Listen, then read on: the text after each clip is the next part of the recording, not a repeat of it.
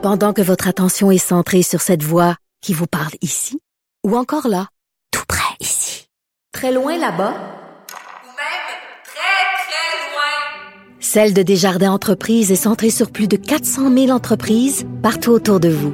Depuis plus de 120 ans, nos équipes dédiées accompagnent les entrepreneurs d'ici à chaque étape pour qu'ils puissent rester centrés sur ce qui compte, la croissance de leur entreprise.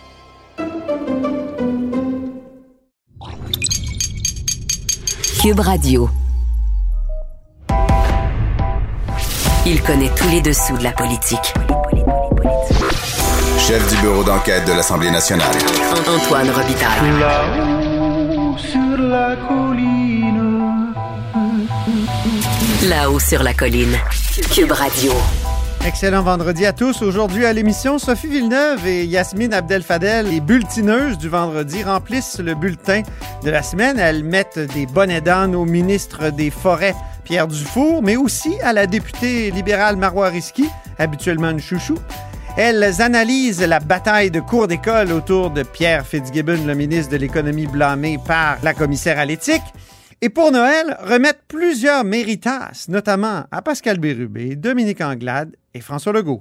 Mais d'abord, mais d'abord, c'est vendredi, jour du dialogue des barbus. C'est pas moi qui dis ça, c'est mon tonton Thomas. C'est pas moi qui dis ça, c'est mon tonton Thomas. Y a sa barbe qui pique un peu, y a des grosses taches sur son bleu, mais tonton l'air de rien, a de l'or dans les mains. Mais tonton l'air de rien, a de l'or dans les Mais bonjour Thomas Mulcair. Salut l'autre. Notre barbu, notre tonton Thomas et accessoirement collaborateur à la Joute et à plein d'autres émissions. Euh, Thomas, donc, euh, Justin Trudeau a refusé la demande des provinces là, pour avoir plus d'argent en santé. Penses-tu que ça fait partie de son plan de préparation d'élection? Oh oui, il y a plusieurs indices que M. Trudeau se prépare pour aller en, en élection. Cette histoire-là où M. Legault et M. Trudeau sortent de la même réunion virtuelle avec des opinions complètement différentes de ce qui s'est passé, pour moi, Antoine, ça annonce que le début d'une négociation longue et ardue. Ouais. Parce que M. Trudeau, M. Trudeau a un argument clé qui dit, écoutez, jamais de toute son histoire, le gouvernement fédéral n'a-t-il donné autant d'argent aux provinces, y compris le Québec? La réplique toujours aussi juste de M. Legault, c'est, écoutez, on a fait un deal il y a 50 ans, ça devait être 50-50, moitié-moitié, fédéral-provincial, et voilà qu'aujourd'hui, les provinces payent presque 80% des dépenses et le fédéral ne paye plus que 20% des dépenses Ben pour oui. le ça. Donc, les deux donnent leur position de départ dans, dans une négo et ça va se solder avec une augmentation sensible et, et pérenne du fédéral. Avec tout ça, M. Trudeau a présenté hier un projet de loi à Ottawa pour encadrer les élections si elles devaient être tenues pendant une pandémie. Donc, il est en train de faire ce que le directeur général des élections du Canada lui a demandé de faire, parce que ça fait longtemps qu'il demande à, à Ottawa depuis le mois d'avril. Ah oui? Qu'est-ce qu'il y a dans ce Ben, projet de il- loi-là, euh, Tom? ben, tout simplement des choses simples parce que historiquement, les élections se tiennent la même journée, une journée. Là, il faudrait pouvoir avoir la possibilité de les, tenir sur deux, trois jours, comme on a fait en Colombie-Britannique, il y a eu deux jours de vote. On a fait la même chose. Comme aux États-Unis, c'est pas encore fini, Tom? ça va être ça. Mais on a eu, on a eu quand même en pleine deuxième vague, on a eu trois élections provinciales, et pas des petites provinces seulement. Ben oui. Colombie-Britannique, c'est une province majeure. Ils ont fait une élection générale. Et ce qui est intéressant, Antoine, en ce qui concerne la politique de cette affaire-là, des trois gouvernements, dont deux minoritaires, Colombie-Britannique, NPD minoritaire de John Horgan, et euh, Nouveau-Brunswick était minoritaire avec les conservateurs. Les deux ont obtenu des majorités et Saskatchewan, ils ont eu une majorité très solide, même s'ils en avaient déjà une. Donc, M. Trudeau et sa gang, ils, sont, euh, sont des carnivores, hein, les libéraux. C'est pas pour rien qu'ils sont au pouvoir euh, depuis une centaine d'années. Puis, ils savent que les choses vont juste aller en s'améliorant pour euh, autour. Autour, là, il faut pas le sous-estimer. C'est un gars qui, qui est extrêmement solide devant un, un micro, devant ses conférences de presse sont bien préparées. Tu pas l'impression que tu es en train de te faire livrer des lignes nécessairement. Et je parlais de lui, Aaron O'Toole a aussi fait un move hier qui était surprenant. Donc, pour sa base religieuse barre oblique conservatrice, il était en train de s'opposer, mais c'était un filibuster, là. C'était une obstruction systématique en bonne et due forme. Oui, mais ça a dû être dur pour lui au Québec, ça, parce qu'il s'est opposé à l'aide Oui. médicale à, à mourir. Ben voilà. Ben oui. Et, et en plus, il était insultant vis-à-vis de- des tribunaux au Québec. Et dans sa conférence de presse hier, il dit, écoutez, c'est une petite cour supérieure du Québec. Euh, donc, fallait aller à la vraie cour, la Cour suprême, blablabla. Donc, Oh. c'était vraiment un problème très sérieux. Et donc, ça faisait partie de la litanie d'excuses qu'ils avaient pour s'opposer aux modifications obligatoires à la loi sur l'aide médicale à mourir. Et voilà qu'hier, ils ont jeté l'éponge. Donc, leur base religieuse conservatrice voulait absolument qu'ils se battent jusqu'à la fin contre cette loi-là. Et même s'ils n'ont pas voté pour, ils voteraient jamais pour, ils étaient obligés de jeter du lest et laisser les, euh, les modifications se faire adopter. Donc, lui aussi, il se prépare pour une élection parce que c'est Ouais, ces mais prises de position euh, dures, inflexibles, conservatrices, ça passe plus dans la population. Et c'est pour ça qu'il va être obligé de se débarrasser de son député Derek Sloan. Ça, Ouais. c'était l'autre candidat dans la course à la chefferie, celui qui avait suggéré que la docteure Theresa Tam, qui est d'origine chinoise, elle est née à Hong Kong, éduquée en Angleterre et elle est ici depuis des années, une, respect- une femme respectée par tout le monde, il a suggéré qu'elle était sous le joug du Parti communiste chinois. ah, ça, c'était débile. Alors, c'était complètement débile, mais cette semaine, il s'est dépassé parce qu'il a déposé, la semaine dernière, il a déposé une, euh, une pétition qui mettait en doute euh, euh, la validité des vaccins et carrément répétait des théories de complot. Alors, il va falloir que M. Autour décide. Parce que si, un jeu de mots sur son nom de famille, s'il veut s'outiller pour avoir la possibilité de parler avec plus de Canadiens que Andrew Scheer était capable de le faire, il va falloir qu'il commence à jeter du lest Mais- et ça commence avec Derek Sloan. Ben oui, mais lui-même est très dur avec la Chine autour. Est-ce que tu penses qu'on va euh, voir l'émergence du mot sinophobie à un moment donné? Ben, en fait, quand on sait que, par exemple, il y a un, et d'après les, sources les plus crédibles, il y a un million de Ouïghours qui sont, qui sont des musulmans dans l'ouest de la Chine, sont détenus, en, ils sont en détention, dé- littéralement, des camps de concentration parce que le gouvernement chinois se méfie de, de leur euh, religion. On se rend compte qu'il ne faut pas perdre de vue les leçons tirées des, des génocides du passé. Je ne dis pas qu'il y a un génocide en cours en Chine, pour l'instant. Mais ce que je suis en train de dire, c'est que ça commence toujours avec ça. La vilification d'un peuple sur la base de leur origine ethnique ou religieuse ou autre, et une action d'un État pour, pour les pour les, les endiguer et les contrôler. Et ici, donc, monsieur, monsieur Autour a une prise de position dis- discutable. On peut en débattre, mais c'est pas farfelu. Non, Il c'est est en ça. train de plaider. Mais Sloan, c'est farfelu. qu'il faut faire. Sloan, c'est complètement. euh, C'est ça. écoutez, je, je, je pense que l'autre barbu avait le bon terme, c'est débile de dire, de suggérer que quelqu'un, à, sur la base de ses origines, est peut-être en train de travailler pour le Parti communiste chinois à Ottawa. Complètement, Complètement pété. Parlons d'une autre affaire un peu débile. Euh, la réaction de François Legault au deuxième rapport blâmant euh, son ministre Fitzgibbon. Ça, on est en pleine pandémie. Ça passe littéralement en dessous du radar pour bien du monde. Mais si les libéraux, notamment, jouent aussi bien leur carte avec le dossier d'intégrité que François Legault a joué le dossier intégrité pour se faire élire, ça peut rapporter des dividendes très intéressants à, à Mme Anclade. Parce que ça n'a aucun bon sens. Il fait une conférence de presse Ouais. pour dire qu'il a encore enfreint la loi, puis le rapport est accablant. Accablant. Et il dit, c'est pas la faute du ministre d'avoir enfreint la loi, c'est la faute de la loi qui dit que tu n'as pas le droit de faire ce que tu veux si tu es un homme d'affaires. Moi, quand j'ai, quand j'ai été élu euh, pour la troisième fois en 2003, puis on, on m'annonce que je vais être ministre, savais que je lisais les lois, les règles et tout, et j'ai découvert que tu ne pouvais pas siéger sur aucun conseil d'administration. Mhm. Alors, je siégeais sur plusieurs conseils d'administration comme bénévole parce que c'était toutes des œuvres de charité. C'est ça. Alors, je, je, je me suis empressé de démissionner, d'avoir une lettre disant qu'ils avaient bien reçu ma démission. Ce n'aurait pas été une excuse pour moi, Antoine, de dire, ben écoutez, là, ça n'a pas de bon sens, c'est des conseils d'administration, mais c'est toutes des œuvres de charité. Non, c'est écrit. Tu n'as pas le droit de siéger sur un CA d'une personne morale. Tu dois démissionner. Et c'est ce que j'ai fait.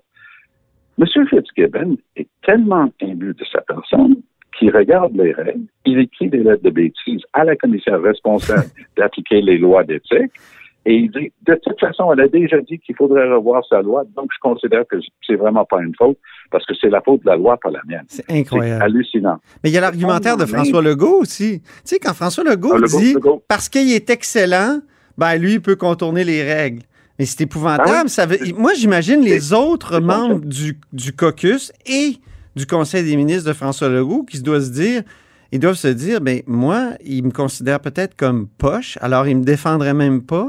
Sais, je veux dire, ça crée toutes sortes de problèmes, là, cette, À, à cette multiples- manière-là. à de multiples niveaux. C'est ça? Et, et je me permettrais de dire que chaque fois qu'il claire quelqu'un, que ce soit sa ministre des Affaires autochtones, sa ministre de l'Environnement, sa ministre de la Santé, on dirait qu'un chum, c'est un chum, mais une chumette, ça n'existe pas. Oh, oui. Et euh, un, un- un- un traitement très différent pour les femmes et les hommes autour de, de François Legault. Donc, quand j'ai commencé en disant pleine pandémie, ça passe en dessous du radar, je le crois sincèrement. Je crois que le- dans les chaumières, les gens discutent pas tellement de Pierre Fitzgibbon là, là. Mais l'élection, c'est dans deux ans. Puis comme disait M. Bourassa, une semaine, c'est une éternité en politique. On a une centaine d'éternités d'ici l'élection. Mais ça. toutes les choses, tous les, les coups fourrés de M. Legault, puis il y en a eu moins que, que des bons coups parce que c'est un excellent politicien, mais ça, c'est sa pire gaffe. Lui, il est convaincu qu'il a fait une conférence de presse, qu'il a gagné la journée parce que les journalistes à Québec l'ont, l'ont laissé faire des articles qui ne faisaient pas grand-chose avec ça d'une manière générale le lendemain. Puis lui, il doit Ah, Moi, j'ai quand même dit qu'il était pire que. Qu'il- j'ai dit Ben, qu'il était. Non, ben, moins sévère, excuse-moi. J'ai dit qu'il était moins sévère Ben que oui. Jean Charest parce que Charest a quand même mis, finalement, après les tollés, David Wissel et Pierre Arcan devant une alternative. Tu vends tes actions ou tu pars. Au moins, il y a ça. Alors, c'est c'est pas, c'est Ben oui. pas ce que, ce que Legault a fait avec Fitzgibbon. Non, et non, c'est exactement ça. Donc, je, je crois que ça, ça va revenir le hanter. Oui. Ça manque de jugement. Et rappelle-toi, il restait plus une chemise non déchirée au sein de la CAQ parce que Couillard refusait de blâmer Pierre Paradis pour une histoire d'appartement, sa fille, machin truc. Il fallait que ce soit une grosse blâme. Là, là, le gars est propriétaire d'entreprise. Il dit, ben, le président de, d'Investissement Québec m'a appelé pour me dire telle affaire, tel investissement. Allô? Depuis quand le président d'Investissement Québec qui a été nommé par Pierre Fitzgibbon appelle Pierre Fitzgibbon pour m'en informer qu'il avait l'intention de donner un prêt ou, ou des sommes, peu importe, à une des compagnies de M. Fitzgibbon. Et Fitzgibbon lui a dit non, non, fais pas ça parce que mon intérêt personnel est en cause, ça paraît très mal. C'est Et Que ce incroyable. soit pour recevoir ou pour nier, Oui. le problème est, est identique. Ben oui. C'est mettre son intérêt personnel en conflit avec son intérêt et son obligation d'État. Et c'est pour ça qu'on appelle ça un conflit d'intérêt. Ça n'a pas de bon sens. Merci beaucoup, Thomas Mulcair, pour ce dialogue des barbus. Puis on se reparle la semaine prochaine pour un grand bilan de, de nos années, de notre année de barbus. Salut. Vous vous en doutiez, mais vous êtes à l'écoute de là-haut sur la colline.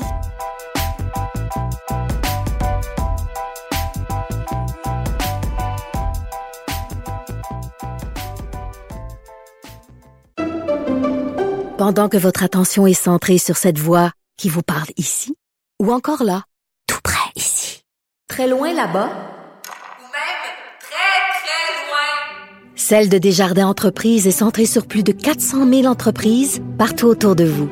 Depuis plus de 120 ans, nos équipes dédiées accompagnent les entrepreneurs d'ici à chaque étape pour qu'ils puissent rester centrés sur ce qui compte, la croissance de leur entreprise. Antoine Robitaille. Le philosophe de la politique. La joute politique ne colle pas sur lui. Il réussit toujours à connaître la vérité. Vous écoutez là-haut sur la colline. Tous les vendredis, nous remplissons le bulletin de nos élèves de la colline et les bulletineuses, c'est deux ex des arcanes politiques euh, du Québec, Sophie Villeneuve et Yasmine Abdel-Fadel. Bonjour, Sophie. Bonjour, Antoine, ça va bien? Oui, ça va bien. Bonjour, Yasmine. Bonjour, Antoine. Sophie est présidente de Article 79, un service de surveillance parlementaire, et Yasmine est directrice des communications d'une firme de services conseil. Les deux sont au téléphone aujourd'hui. Ça illustre pas mal bien la situation actuelle. Sophie, il paraît qu'ils ont fermé la classe de ton fils. C'est pour ça que tu peux pas être en studio. Exactement. On a eu cette nouvelle-là hier. Donc, euh, à l'instar de plusieurs parents québécois, ben, on se retrouve dans une nouvelle routine d'école à la maison cette semaine. Très bien. Mais vous avez écouté et suivi les périodes de questions, les nombreuses. Il y en a eu quatre cette semaine. Et il y a des bonnes d'âne et des méritas à remettre. Sophie, tu commences. Absolument. Ben, en, en, cette dernière semaine de session parlementaire, c'est oui, ça se conclut aujourd'hui. Donc, euh, on remettrait le premier de Charabia ce matin au ministre des Forêts, Pierre Dufour. Donc, on l'appelle Méritage Charabia parce qu'il nous est arrivé avec des trucs cette semaine. Bon, exploiter une loi au maximum de ses capacités. Toutes sortes d'exemples de, de, de, propos plus ou moins euh, attachés. Donc, on lui donne le, le Méritage Charabia. C'est un peu le Laurent Lessard de, de la CAQ. Laurent Lessard qui a été ministre longtemps de, de Jean Charest, de Philippe Couillard et que souvent on n'avait pas, ben, qui faisait beaucoup de péronisme et qu'on souvent on comprenait pas. exact, ou même un, un Serge Simard. En fait, on a toujours un ah parlementaire qui a un peu cette couleur-là, celle de d'un de nos oncles qui parle de cette manière-là, parfois un peu coloré, mais pas toujours euh, pas toujours très raccord. Donc, c'est l'endroit où ce que veut aller la collègue, puis on a l'impression de parler puis d'avoir une expression un peu euh, bon particulière. Il y a une chose qui a dit ah, qui a oui, fâché. Moi, ça m'a fâché. Il a interpellé la députée euh, d'Abitibi-Témiscamingue, euh, Émilie Lessard-Terrien, en lui disant on est en 2020, jeune dame. Puis là, ben, on s'est posé la question un peu, puis on en a discuté entre nous. hein. Moi, euh, cette façon-là d'interpeller une parlementaire parce qu'elle est jeune et parce que c'est une femme, ça me dérange. Ça a été vu comme condescendant et peut-être un peu sexiste. Ben, sexiste, condescendant, puis pas tellement 2020, en fait.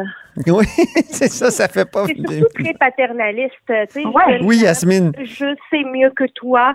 Euh, c'est très paternaliste comme comme réaction, mais tu sais, m- moi ça me surprend pas beaucoup là. Tu sais, euh, c'est pas un ministre euh, qu'on comprend beaucoup ses réponses. Si vous me donniez euh, aujourd'hui le mandat de vous expliquer ou de vous reprendre les réponses qu'il a données en chambre, j'en serais franchement incapable. C'est c'est incompréhensible. Rappelons que c'est le ministre qui a dit qu'il fallait couper les arbres pour diminuer les, les émissions de, de gaz à effet de serre.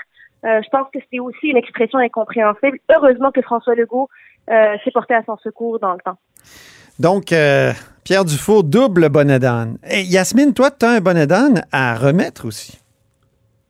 Ouais, vous le savez, euh, depuis les dernières semaines, je vous disais à chaque fois que la députée de Soleil-Laurent, Marois Risky, était particulièrement euh, efficace en chambre euh, pour les questions qu'elle posait au ministre de l'Éducation, Jean-François Roberge. Mais cette semaine, je dois le dire, Marois Risky est allée trop loin. Ouais. Euh, elle disait que le- elle a dit au ministre, euh, elle lui a posé la question s'il est tombé sur la tête.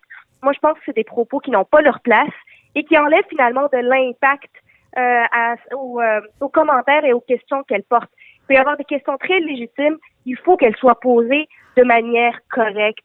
Euh, D'ailleurs, Robert s'est très bien défendu en disant euh, que Marois Risky faisait n'importe quoi pour une Mhm. Et moi, Et- je lui aurais...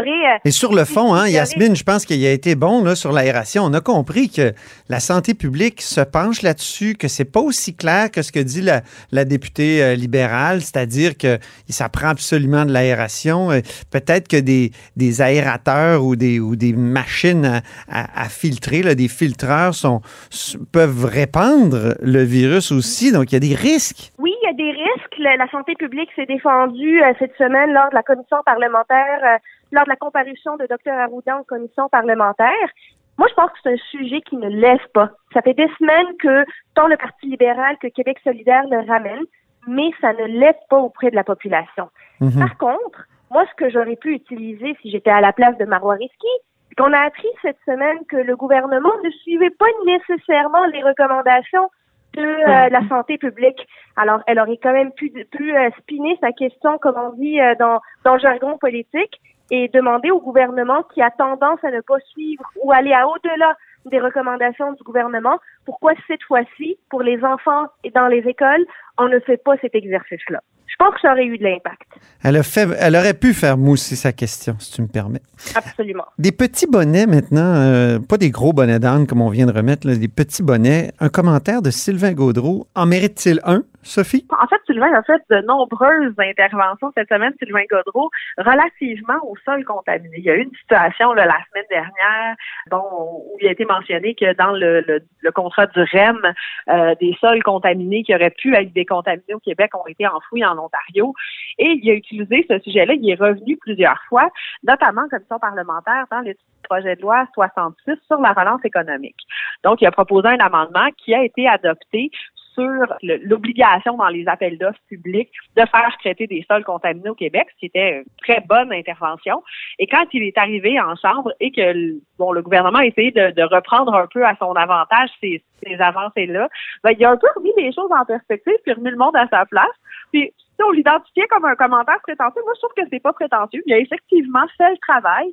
Quand il nous a dit une chance que j'étais là, ben je pense qu'en effet, une chance qui a été là. C'est même pas un bonnet dans ton cas. C'est presque un méritage. C'est ça. Sylvain Godreau a bien travaillé sur ce dossier-là. Puis, tu sais, Sylvain Godreau a quand même essuyé un revers dans une course à la chefferie cet automne. Et depuis qu'il a terminé ça, depuis qu'il a terminé la course à la chefferie, je trouve qu'il il travaille comme un parlementaire très aguerri. Il s'est pas effacé. Mhm. Il n'est pas parti bouder dans son coin.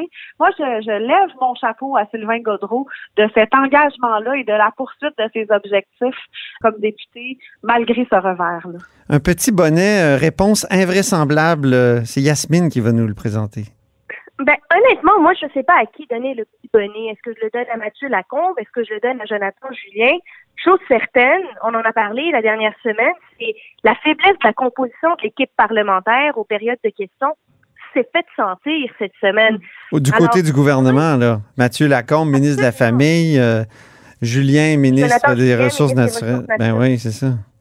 Ben, alors, on a un ministre des Transports, on a une ministre déléguée au transport. Ben, figurez-vous qu'aucun des deux n'était à la période de questions pour potentiellement répondre aux questions sur le transport. Ben oui, c'est plus On l'équipe B, là, Yasmine, c'est l'équipe C. Je ne sais plus finalement comment les équipes sont composées. Euh, Pierre Arcan, euh, député de, de Mont-Royal, s'est levé pour poser une question fort légitime sur le troisième lien. Ben, imaginez-vous que c'est Mathieu Lacombe, ministre de la Famille, ministre responsable de l'Outaouais, qui a dû répondre à cette question-là. Aucun rapport. Euh, ouais.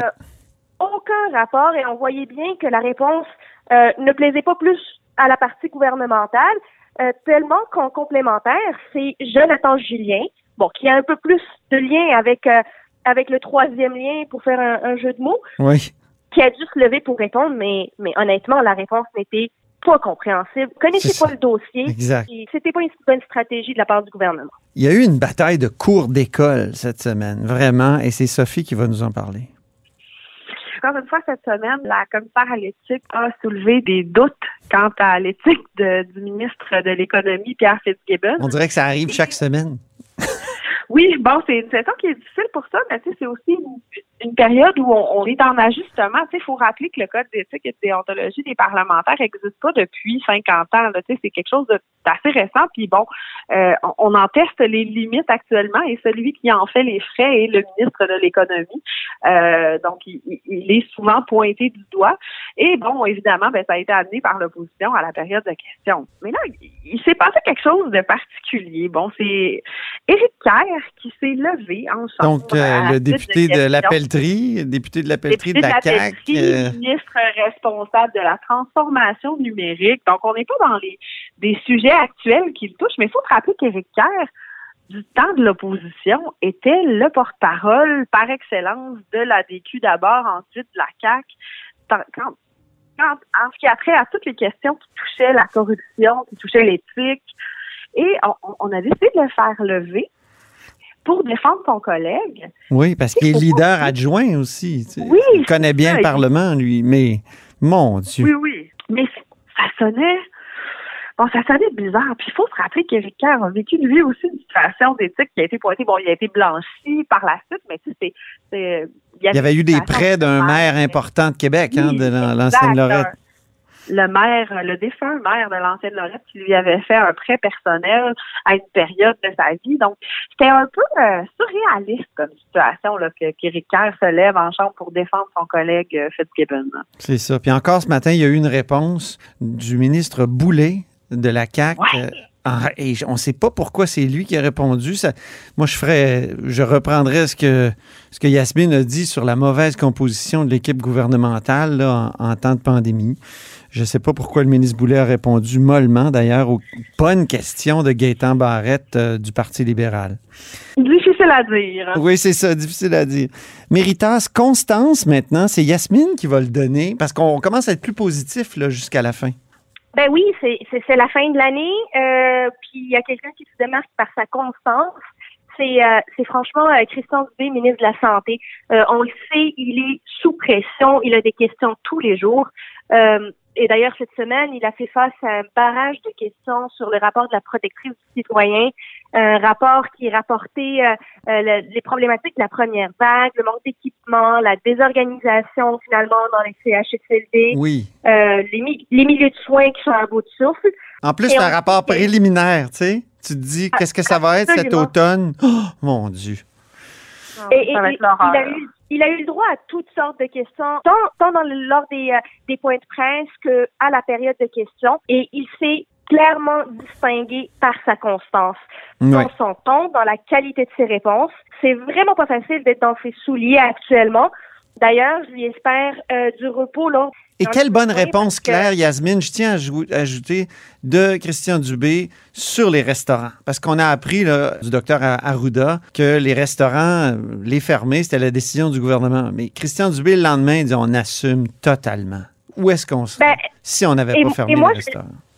Et moi, je dirais que c'est une, une, une réponse claire et euh, finalement qui va droit au but, tant dans le fond que dans la forme. Dans le Mhm. fond, il assume finalement son rôle de protecteur de la, la santé finalement des Québécois. Et dans la forme, je dirais plus de manière stratégique, il a pris la chaleur pour défendre François Legault. Mhm. François Legault n'a jamais eu à répondre à cette question-là. Puis ça, c'est tout à l'honneur de Christian Dubé que de protéger finalement son premier ministre. Sophie Méritas, question en commission. Rapidement. Oui, en commission parlementaire, ben, il y en avait une très attendue cette semaine, hein, le, le- le directeur national de la santé publique, Voilà. Arruda, qui était entendu euh, par les parlementaires, c'était demandé depuis longtemps. Puis bon, Pascal Bérubé, qui est chef parlementaire euh, du troisième groupe d'opposition, a été spécialement efficace. Bon, il y a beaucoup de, de visibilité, davantage que son, son chef élu qui n'est pas euh, représenté à l'Assemblée nationale actuellement. Euh, mais Pascal Bérubé a été d'une grande, grande efficacité. Puis ça nous a rappelé un peu des souvenirs de, de, de, de Philippe Couillard quand il était chef du Parti libéral, mais qu'il était non élu à l'Assemblée. Ah oui, il se faisait appeler le fantôme du Parlement. Ben, ça va devenir important que, que Paul Saint-Pierre Plamondon se fasse élire s'il veut euh, pouvoir euh, obtenir la visibilité nécessaire pour euh, redonner euh, euh, des Et je dirais même, québécois. et je dirais même la, la légitimité, Sophie. Une- Il y a une sorte de Ah oui. légitimité qui vient avec ça. Il nous reste 30 secondes, les méritants de Noël. Sophie, encore? Ah ben, l'esprit de Noël s'est installé au Salon Bleu. C'était agréable d'écouter les chefs des différents partis s'adresser des vœux, même le président de l'Assemblée nationale qui a été d'une note euh, euh, touchante et sensible en nous parlant de la fragilité des autres euh, aujourd'hui. Donc, euh, Mm. ça permet de partir le cœur plus léger pour ces vacances des fêtes euh, bien méritées pour les parlementaires. Merci, Yasmine. François Legault, aujourd'hui, s'est transformé en Père Noël. Il a distribué les cadeaux auprès des chefs des partis d'opposition. Il a accepté pour le l'arrêt des fêtes de tenir des réunions hebdomadaires avec les différents chefs pour pouvoir les tenir au courant des mesures et des décisions gouvernementales en matière de COVID-19. C'est euh, c'est très bien joué de la part euh, du gouvernement et c'était une question et une demande euh, formulée de manière très éloquente par Dominique Anglade qui Oui. fait bénéficier tous les autres partis. Ben, sur ce bel esprit des fêtes, on se laisse, chère bulletineuse du vendredi. Merci beaucoup. Joyeuses fêtes à vous deux! Ben oui, Joyeuses fêtes. Je, je vous embrasse euh, virtuellement. Ben, on fait de même. Salut. Le segment des bulletineuses du vendredi reviendra à la fin janvier, juste avant la reprise des travaux parlementaires. Et c'est tout pour nous pour cette semaine à la haut sur la colline. Merci d'avoir été des nôtres et n'hésitez surtout pas à diffuser vos segments préférés sur vos réseaux. Et on vous dit à la semaine prochaine. Ce segment politique vous est offert par Article 79 Surveillance parlementaire. Pour être les premiers informés de ce qui se passe sur la colline, faites confiance à Article 79. Résumé des périodes de questions, suivi des projets de loi, décrets, nominations et tous les travaux parlementaires. Voyez les forfaits et abonnez-vous sur article79.com. Cube Radio.